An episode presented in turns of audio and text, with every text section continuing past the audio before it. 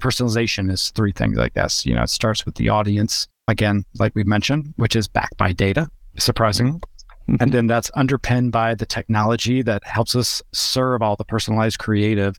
And then also the creative is that third part. You know, you have mm-hmm. to have the right agencies, the right creative people to help you with that. And if you don't have those three things, again, audience, technology, creative, then you can't do personalization. You can't do it at scale at all.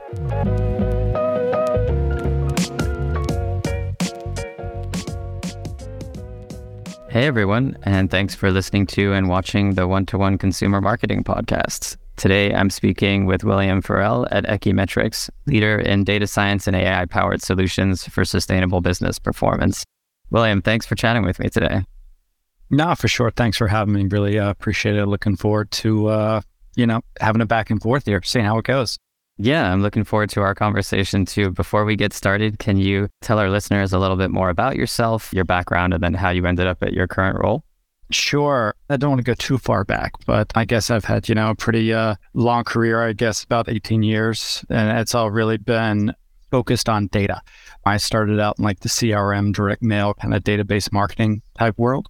Uh, it was like a small little consultancy where we used, you know, data from different clients to really better understand what was going on with them more or less so we could build different types of models, conversion models, response models, so we could manage different types of messages and creatives across, you know, things like CRM, email, direct mail, a lot of stuff that we're going to be talking about today. So it was really, really based on statistical analysis, you know, building these types of models to identify the specific types of consumer traits that were, you know, indicative of certain actions, I guess you could say. From there, kind of got into the agency world because what I saw was that everything I was doing in direct marketing was soon going to be done within the digital world. So I was working at Starcom for about six years across different markets there, uh, different roles. Most recently, before Ekimetrics, I was actually at Colgate Palmolive for the last couple of years, leading the digital transformation across uh, 15 markets in Asia Pacific. And I would say my main goal while I was at Colgate was really to bring all of our digital channels, all of our digital media, the digital touch points, bring that all together so consumers would have that singular experience with the brand. And then um, now at Ekimetrics, I'm actually able to bring that to all of our clients where, you know, we work with a lot of luxury brands as well, people like Chanel, Dior, L'Oreal, but also other like insurance companies like AXA and Haleon and CPG. So it's actually been really interesting because even though, you know, where from my career started and where it is now, and then also even though this whole digital world, like we're like almost 20, I would say probably almost 30 years into it, brands still need a lot of guidance on how to really best stand out. So it, it's really exciting to, you know, keep on moving down that path. Yeah, absolutely. And I think, you know, when you say brands need to stand out, I think that's never been more true when you think about just oh, the yeah. sheer oh. sheer volume of competition. And like that you started this with, you know, saying it's all it's all about the data because when you think about CRM, I think that's always the starting oh, yeah. point, right? Like unifying that identity of the customer, all the data points, like understanding what their journey is. I'm sure you've been through some very interesting transformations when it comes to digital. And maybe that speaks a, a little bit to how you think about the current state of consumer marketing today. But can you talk to that a little bit? Like how do you how do you yeah, feel the landscape sure. looks like? Yeah, for sure. And just so uh, your viewers know, we're probably going to be talking a lot about data today. That's kind of, you know, the crux of my career, I guess. Uh, so everything I do is kind of looked on in that, you know, data mindset, I guess. But with where marketing is today, actually, just kind of what you said. I think today consumers are just inundated with ads, and most of these ads are not really relevant to what they need, especially within the digital world, too. That being said, I think with digital, it's more about performance to some extent, but I think there's like a needs to be a balance, you know, between digital performance marketing and brand marketing as well. But what I kind of bring this back to is when it comes to the state of where marketing is right now is because everyone gets all these ads and they're not relevant to them. And the reason to me they're not relevant to them is because a lot of companies and brands aren't really paying attention to audiences. So what I was really trying to do across my career, most recently at Colgate, is you know really focus on the audience because everything starts with your audience. And I think a lot of brands focus too much on the creative and the pretty pictures rather than who they're actually speaking to. I actually see on YouTube every day that I'm on YouTube, I get ads in Cantonese for things that have nothing to do with me. There's nothing about my browsing history that says I speak Cantonese or I would be interested in these products. I, I don't even know what these products are, honestly. But it's just crazy that, you know, companies are out there wasting millions of dollars because they aren't spending enough time on this kind of stuff. And, you know, the technology's out there as well. You know, Google, Facebook, all these guys, they have technology out there to be able to target your audience and do it very precisely. So I think honestly, that's where a lot of companies need to start spending a lot more time. And that could really help.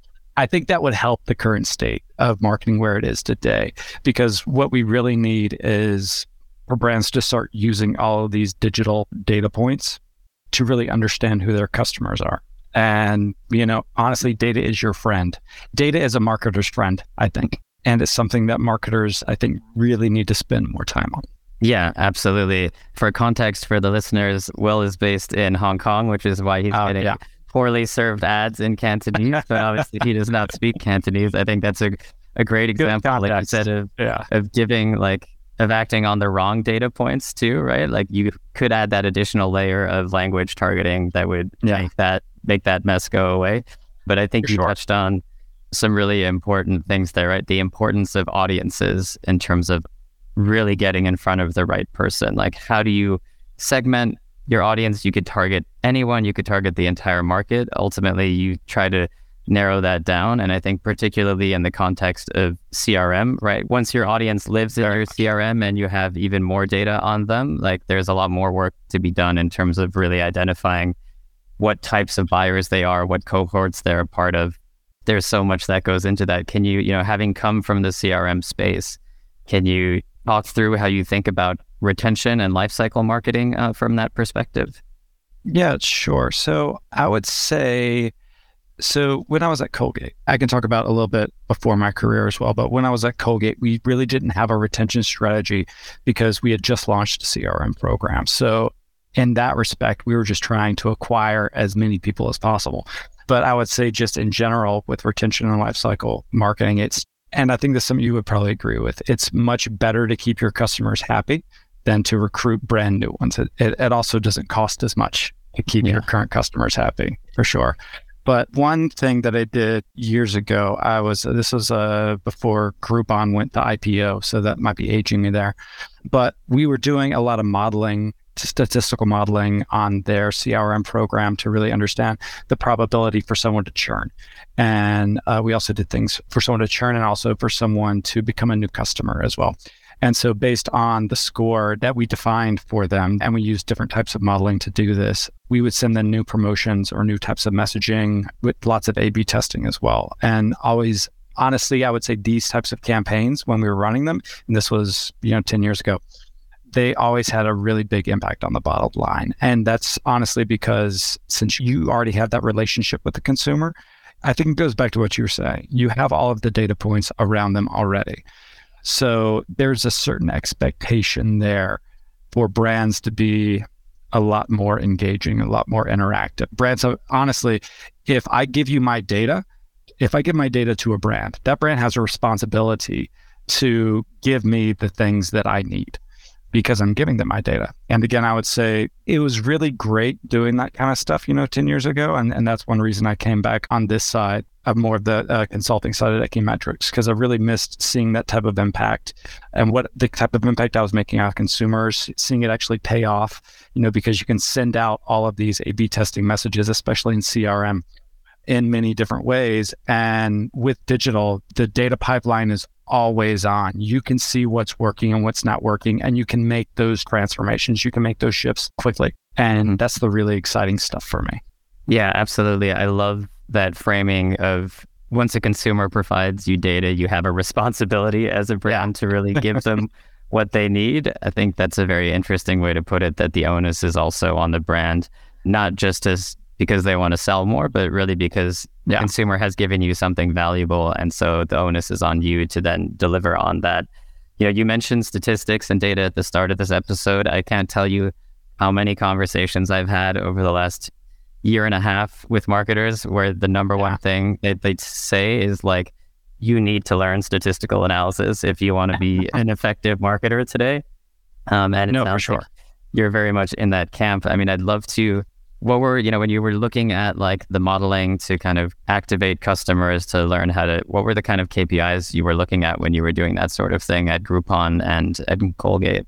So a lot of the KPIs there were mainly like what was the click-through rates, what was the open rates, how are people engaging. So we looked at a lot of uh, engagement rates for the different types of uh, communications that we were sending out there, and then based on that, we would do a lot of A/B testing, and, and based on that, we would change up the different types of messages that we would send. I mean, especially Groupon, I learned a lot there where we would you know send a 10% sample at 8 a.m. in the morning. And this was something we honestly, we did this every single day. We would send a 10%, 5, 10% sample every morning. And then with, with two different messages, you know, for example, does a dollar off or percent off? What works better? And then based on what we got back at 9 a.m., we would send the rest of everything out with whatever, whatever the winning creative or winning copy was. Wow, that's like a, a very accelerated testing cycle, like almost same yeah. day making that test and then sending it to the rest of the list. I, I love that. yeah, yeah, yeah, yeah. I mean, you've been in this space for a while. What do you see as like the biggest challenges when it comes to customer retention and loyalty? And has that changed over time? This is a tougher question because to me, most recently, you know, at Colgate, again, like I said, the biggest challenge was not having enough first party data because if you think about it, it's a brand that people grow up with and use it and they just keep using it. So I guess the biggest challenge there was how are we going to identify if people were, you know, leaving the brand or switching to other products or buying more, buying less, this kind of stuff. So it wasn't necessarily a question of retention or loyalty because people are mm-hmm. you know, loyal for years.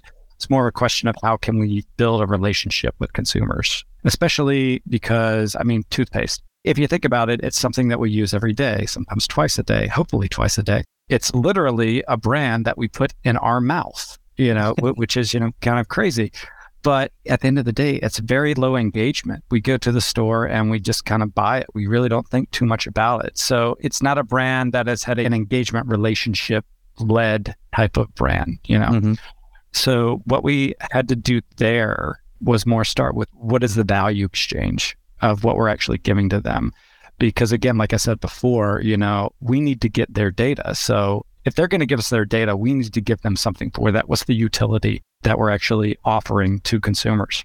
Mm-hmm. So, you know, it's easy to like give out coupons, but for a brand that's already inexpensive, I mean, 10% off of a $3 tube of toothpaste doesn't really go a long way, you know? Yeah. So we more or less brought out a whitening coach, somebody who would, you know, walk consumers through the process of whitening their teeth at home because people hate going to the dentist, you know, sitting in the chair. They'd rather be, you know, watching Game of Thrones or Succession or something like that and doing it at home. So, you know, we developed a few different consumer experiences and journeys with Facebook Messenger and Salesforce Marketing Cloud. And then, you know, built different journeys based on the prompts that they were getting, that they were responding to. So, of course, you know, we also offered coupons, but did there are opportunities to learn more about the products, get more information on oral health. You, you can actually purchase from the whitening coach module that we had, lead feedback, things like this. So we kind of gamified the mm-hmm. experience mm-hmm. to keep them more engaged. So to me, and I guess I'm saying all of this because it's not necessarily about what's my challenge with retention, what's my challenge with loyalty. It's about how can I keep my consumers engaged in something that actually gives them the utility to stay with the brand, to keep giving me their data. Because if you're just like, oh, I need to retain this consumer because I think they're going to leave, let's, you know, give them a different creative or a different offer. You know, that's just a one time thing. It, it needs to be a bigger idea than that. It needs to be, again, about the value exchange that we're giving with consumers. Yeah, I love that. Again, framing it from like really focusing on the relationship and the value yeah. exchange and, and keeping that alive in order to capture more data and act on it. I have two questions. One, I have to ask uh, how yeah. the Facebook Messenger campaign went, like how that performed uh, against other channels, because I think that's a really interesting kind of consultation based approach for what is ultimately like a very low average order value item, like you said. And then I would love yeah. to hear the contrast because you mentioned you're working with luxury brands like Chanel, you know, L'Oreal, like other ones that are obviously on a very different end of the scale when it comes to average order value and the types of relationships. So can you first talk to the messenger campaign and, yeah, and sure, maybe sure, sure. how the contrast you see with like what you're doing in retention and loyalty for uh, higher average order value brands? Yeah, sure. So with the chatbot messenger campaign, it was actually pretty successful. We launched it in the Philippines. We were able to get engagement rates of, you know, 70, 80% if people did, you know, quote unquote churn. We were able to also re-engage them as well. And we had very high re-engagement rates. I would say within the Philippines, we were able to collect more first party data than we were able to collect on our website as well. So that was really great because the thing that we found was that Facebook in the Philippines is that's where everyone is. They're always mm-hmm. there. They get their news, they do their shopping, they, you know, connect with their friends and family. It's just their main platform for literally everything. So again, for us, this was an opportunity to, you know, really engage our consumers where they were instead of saying, Hey, come to our website. I mean, I don't know about you, but I never before joining Colgate, I never went to a website about, you know, toothpaste or oral health. I definitely so, did not. I can confirm. Yeah. so yeah, from that perspective, it's like, okay, well, consumers aren't coming to us, so we need to go to them. So we were able to really, you know, use that insight to develop the platform where consumers were. And then that also allowed us to buy different types of advertising on Facebook as well. Because again, you can do the very specific audience targeting to find who our consumers are. And we can give them, you know, specific different personalized messages as well, depending on what segment or what group they fit into. And then from there, we drove them to Facebook Messenger, which then engaged them in this kind of gamified, fun way, you know. Mm-hmm. So it was definitely a great campaign. And it's actually still ongoing now, I do believe. So yeah. Yeah, I'm sure that speaks to the performance of the campaign if it's still running. And I think, yeah, thank you for sharing, especially the details yeah, on sure. the numbers. I find it very, very interesting uh, when yeah. people are using. Obviously, we're in the messaging space with Spectrum, um, and not yeah. everyone. You know, it's still a relatively new space, and we do see very, very strong engagement numbers like the ones you described, pretty much across the board. But it's still, you know, brands need to develop a really specific use case for that, and I think the one you mm-hmm you know, your example is is a very good one for that. Jumping over to the difference between kind of luxury brands and then, you know, a Colgate, which again is a repeat purchase all the time, but it's still relatively uh, small ticket price. What's the difference there? Are you seeing very different challenges when it comes to retention and loyalty? So I would say it's a very different game, honestly. Mm-hmm especially because you know you have brands like Gucci and Chanel and Dior they're not out there you know trying to drive consumers to you know buy you know no one's trying to buy a $10,000 Chanel bag online and I think the reason for that and it's something that I've experienced a little bit of myself is that they're brands that really really put a lot of pride in their customer and consumer experience so we definitely are doing a lot of work to understand the VICs, VIPs, very important customers, very important consumers within these brands. And we're trying to understand, okay, at what point do you go from, you know, just, you know, the normal consumer to, you know, maybe a mid-tier consumer to that top level of consumer. So we're trying to say, okay, what actually is that? And it's not going to be, you know, talking to a chatbot online. It's not going to be looking at an online video ad or something like that. You know, it's going to be more about people coming in to the store, working one on one with the salesperson, really enjoying the experience of shopping and the salesperson really getting to know what it is that you want, inviting you to events, you know, inviting you to money can't buy experiences. I would say things of that nature. So for you know those high end luxury brands it's really a different game that they're playing so you don't see a lot of during the pandemic they did a lot more advertising especially on social and in digital but i would say a lot of what they do is also offline which i think we might talk about a little bit later too but it's something where they're more interested in the overall brand perception rather than just you know building that digital consumer experience I would say that's what I've seen so far. Yeah. But I'm only about four or five months into the job here, so that could change. I don't know. You never know. You never know. I mean, I think that rings true also to what we've seen. So in the messaging space in particular, there's been the very like ultra high end luxury brands, it's a tough one for all the reasons you just described. But for kind of like like lower end luxury or like high average order value goods, that's where it kind of shines because it's like about building that relationship in a digital context that feels very personal and seamless. But it and it allows you to capture the data points, has like that kind of one to one relationship type feel. But like mm-hmm. you said, a ten thousand, twenty thousand dollar bag is a step above like the two thousand dollar mattress or even oh, yeah. like you know the it's a very different kind of game and so I think what we've seen yeah. it really shine in the high average order value like high ticket price but not ultra high end luxury for yeah I think you were spot on for the reasons why yeah the one thing I would say about a bit because I have signed up to a few different luxury you know luxury CRM programs and, and it's not about like again it's not about providing coupons or anything like that but I think the one thing that luxury brands can do, and one thing we're, you know, we're trying to push here as well is how can they use all of the online data, all the CRM data, the digital advertising data, all of these different data points? How can they use that and then tie it back to their customer? And then when that yeah. customer comes in store, understand what their digital behavior is as well. Understand what they're looking at online, what they've clicked on when they've received an email or anything like that. And then they walk into the store and say, Oh, hey, we have this bag that we think you might like. You know, unbeknownst to them, the salesperson already knows that you've looked at that bag 10 times online, you know. I think that's an amazing example because it speaks again to what is the purpose of the digital relationship in that context, right? Can you use something to gather more data points on them, learn more about exactly. who they are, and then you're not trying to sell on that channel, but you're building that brand affinity. You can show them style guides, you can do whatever you want to really help them learn more about the brand and the products, but then you're using another channel to ultimately sell to them, which is a very powerful combination of the two. Speaking of channels, you know, what are you kind of seeing work yeah. best these days uh, in CRM? What are you seeing work the okay? I would say it also depends on what you mean when you say best. What do we mean by best? So to me, it's I think of it more as you know return on investment for sure. Mm-hmm. Like which channels are working the hardest when we look at you know three different things. If we look at the efficiency, the effectiveness, and the scale of it as well.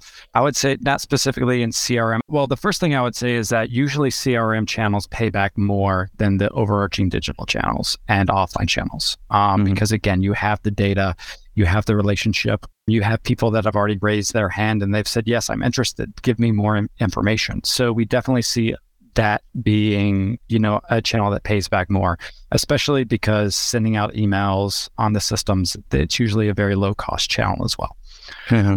but i would say if we look at the I guess the omni-channel view of everything that we're looking at. I guess I've been looking at marketing ROI for like the past 10 years, you know, and mm-hmm. I'm always seeing digital channels really outperform traditional. And to me, I mean, it's no surprise because, you know, all the consumers are very digital savvy now. But what we've seen, especially in like the insurance space, the luxury space, even at Colgate as well, it's like search and social are the ones that are really the ones that are driving a lot of the return on investment. You know, those are the ones that are driving people further down the funnel. Search, it's already at the low end of the funnel, so that makes sense. But but social before social used to not be that great, you know, when I first started looking at this, but it's gotten a lot better as more people move on, as the targeting gets better. But then again, I think there really kind of needs to be a balance as well between you know the offline channels and the digital and CRM channels as well because the offline channels drive a lot of long-term brand awareness and long-term brand health which is interesting. I used to not actually think that. I used to be very performance driven and where I was like unless I can measure this unless I know that me sending this email or me sending this digital ad results in a sale or a click or something like that then that's the only thing I really care about you know? But it actually does have a big part to play. You can see the impact of the ROI from that overall brand awareness as well. Yeah, I think it's so easy to get lured in by the kind of direct response performance of digital, right? Because, yeah. like you said, search is so bottom funnel. Social has become very, very direct response, and the buying yeah. process from social has become so much more seamless. And, you know, but when you think about incremental lift, like when you're running the big out of home campaigns, the big brand awareness campaigns, you're bringing in new customers, you're building kind of awareness for the brand that is going to feed the performance channels too. So I think it's no, less sure. about like brand versus performance and like how do we see those two things as one? How do we see them as different parts of the funnel? But yeah, I agree with you. I think it's it's always hard to argue against the ROI of, of digital, especially especially when you have so many so much yeah. data. And it's probably because again, the channel enables you to attribute every sale in such a granular way versus, know, just more traditional advertising, which doesn't allow you to do that to the same way. I think today, right, we're seeing such a big shift. You mentioned kind of irrelevant ads at the beginning of the interview about like feeling inundated by stuff that is not relevant to you. And I think every day brands are trying to connect with people, right? Ultimately, they're trying to mm-hmm. connect with people and they want to do that in a personal way. You know, how do you think brands are doing that today? Like how are they connecting one to one with with current and potential customers? Well, you know, this is something that's kind of like very close to my heart. It's something that I've spent a lot of time in and, you know, trying to really, you know, develop different programs and technology and all that to do it. Where a lot of people think that it's tough to do, you know, personalization at scale. But I honestly have a differing opinion. I don't think it is hard.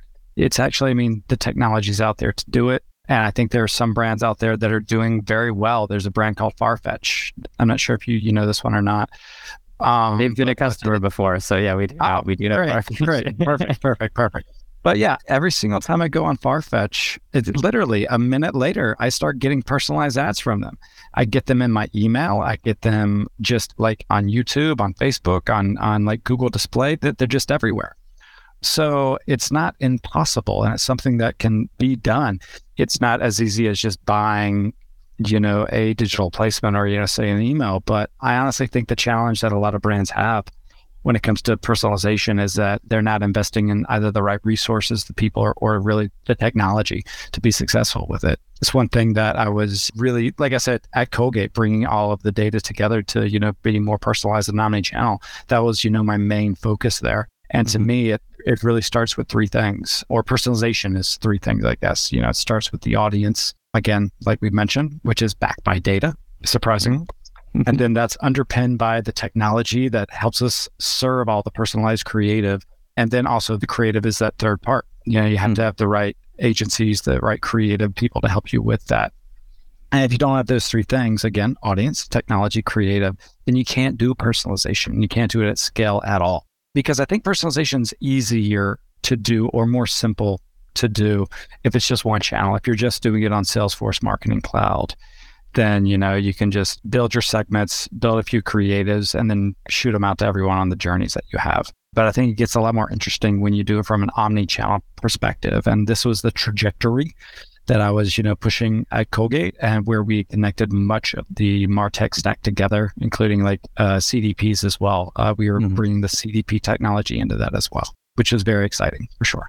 Yeah, I think that's a great framework to think about personalization at scale, right? The audience, the data that underpins that, the technology that enables it, and then the creative that you're delivering to customers yeah. along that journey is very simple way to break it down. Obviously, the operational reality of what's going on can be complex, especially when you think about omni-channel, right? When we think about orchestration, yeah. not just within a single channel, but across all of those channels it gets very, very interesting. And maybe that leads a bit into the next question, which is Are there any particular technologies right now uh, that you're most excited about when it comes to digital marketing or marketing generally? Oh, I would say with digital marketing and marketing in general, you know, I would say some of the most things, it's like, I, I never try to like look at new technologies or anything like mm-hmm. that. You know, people were talking about metaverse and NFTs and what you could do with that. And that never really got me going or whatever, because I didn't see that humanity needed that. I didn't see mm-hmm. that there was something that was really, you know, changing the way that we live or anything like that, you know.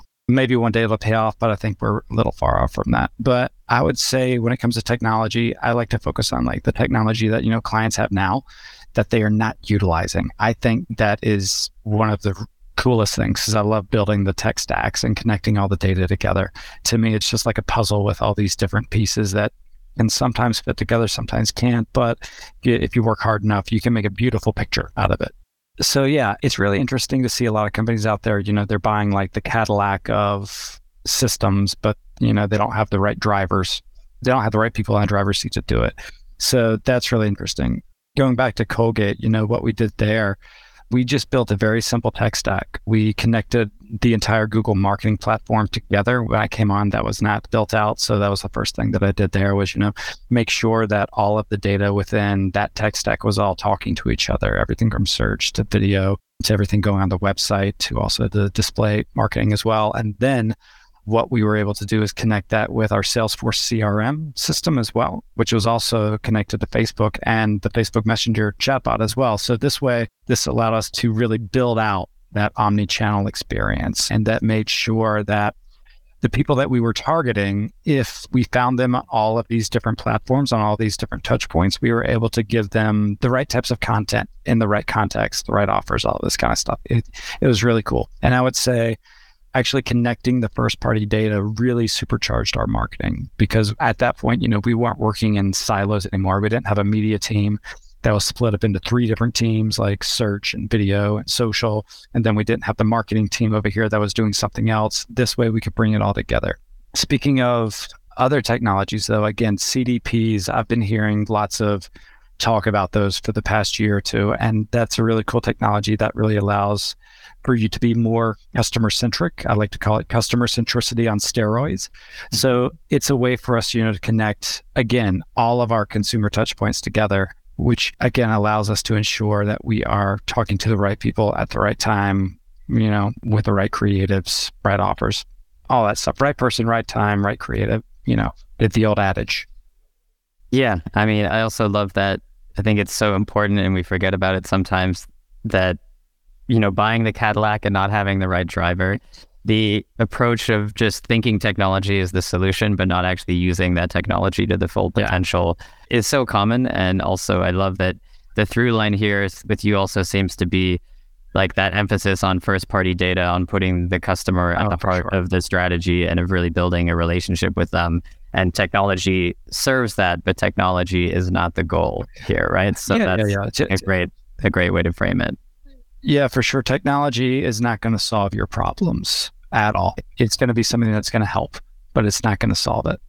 Yeah. Amen to that. Um, but, you know, in terms of what are kind of like the top three things or pieces of advice you would give other consumer marketers, or what do you know now that you, you wish you knew at the start of your career? The one thing that I learned a long time ago when I was doing the database marketing like God, 10, 15 years ago, it was, you know, more or less get out of the office, get out of the boardroom and understand what your customer goes through, understand their experience. If you have a CRM program, sign up for it.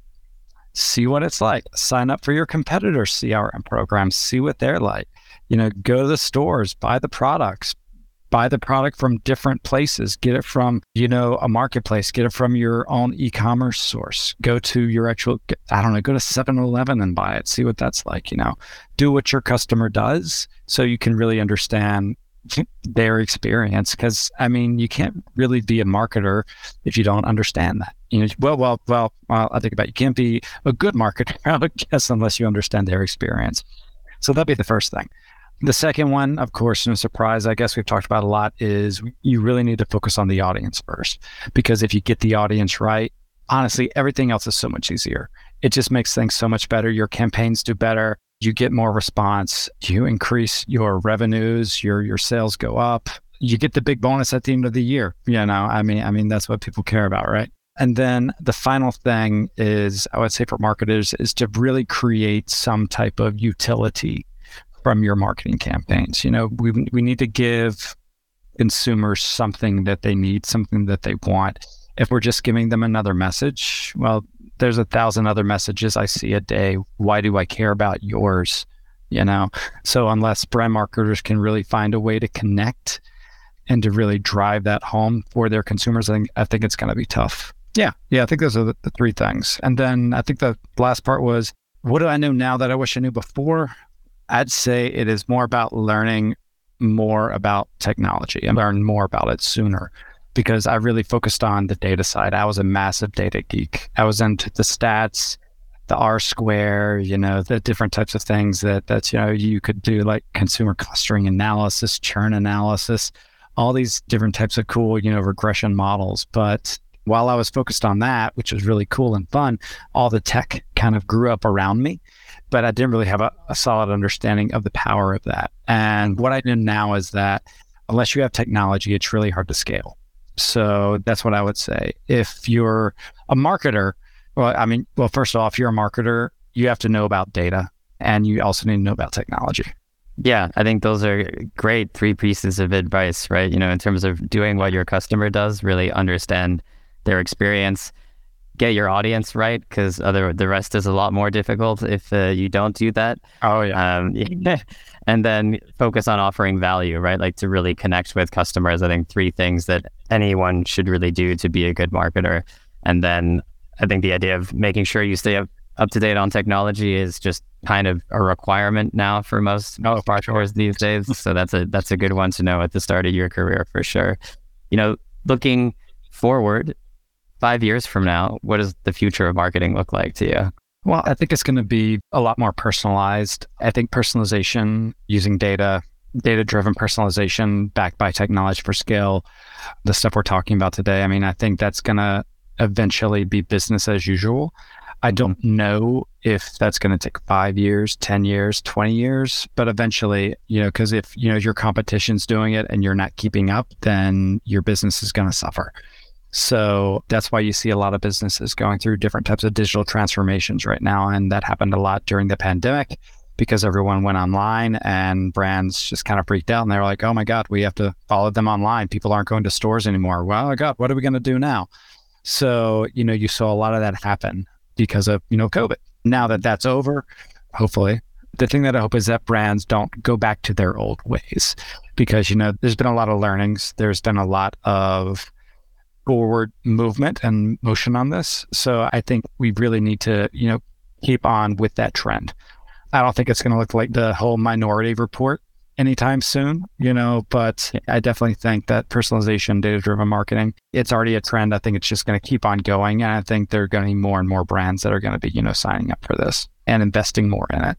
Yeah, I couldn't agree more. I think the pandemic really accelerated a bunch of long term trends, right? These things were all going to happen eventually. And oh, yeah. just happened much, much faster. And the, the businesses that don't embrace it and keep doing it after, you know, the pandemic are the ones that will be left behind for sure. Oh, Will, sure. this has been such a pleasure. I've really enjoyed the conversation. It's all we have time for today. But if people want to follow your journey or hear more about what you're up to, is there anywhere they can go? I'm not active on Twitter or anything like that, but I, I, I, used to be. But there's too many things out there to follow these days. I would say people can find me on LinkedIn, William Ferrell. There, they can you know check out Ekimetrics, see what we're doing, some of the cool customer centricity stuff that we're doing to really drive that personalization at scale. And if you're in Hong Kong, please look me up and you know let's let's grab a drink somewhere. Awesome. Yeah, you heard it. Check out William Ferrell on LinkedIn. Yeah. Uh, send him a DM if you're in Hong Kong or if you have feedback from the episode or just anything you liked. Um, and same for me. Please send me a DM with any questions, feedbacks, uh, ideas for next episodes. I'm always open. Marketing is a feedback process. So, you know, that's what this podcast is all about too. Uh, and if you want to learn more about Spectrm and what's going on in the messaging space, check out spectrm.io or go to Spectrm on LinkedIn. Will, thanks thanks so much for joining today. It's been a pleasure. Yeah. Yeah, yeah, pleasure's all mine, Ben, and thanks so much for inviting me on and having me. I really, uh, really appreciate it. Yeah, and have a great. I know it's very late over in Hong Kong too, so I, I appreciate it. I appreciate you joining so late. No worries. Again, like I said, it's been my pleasure.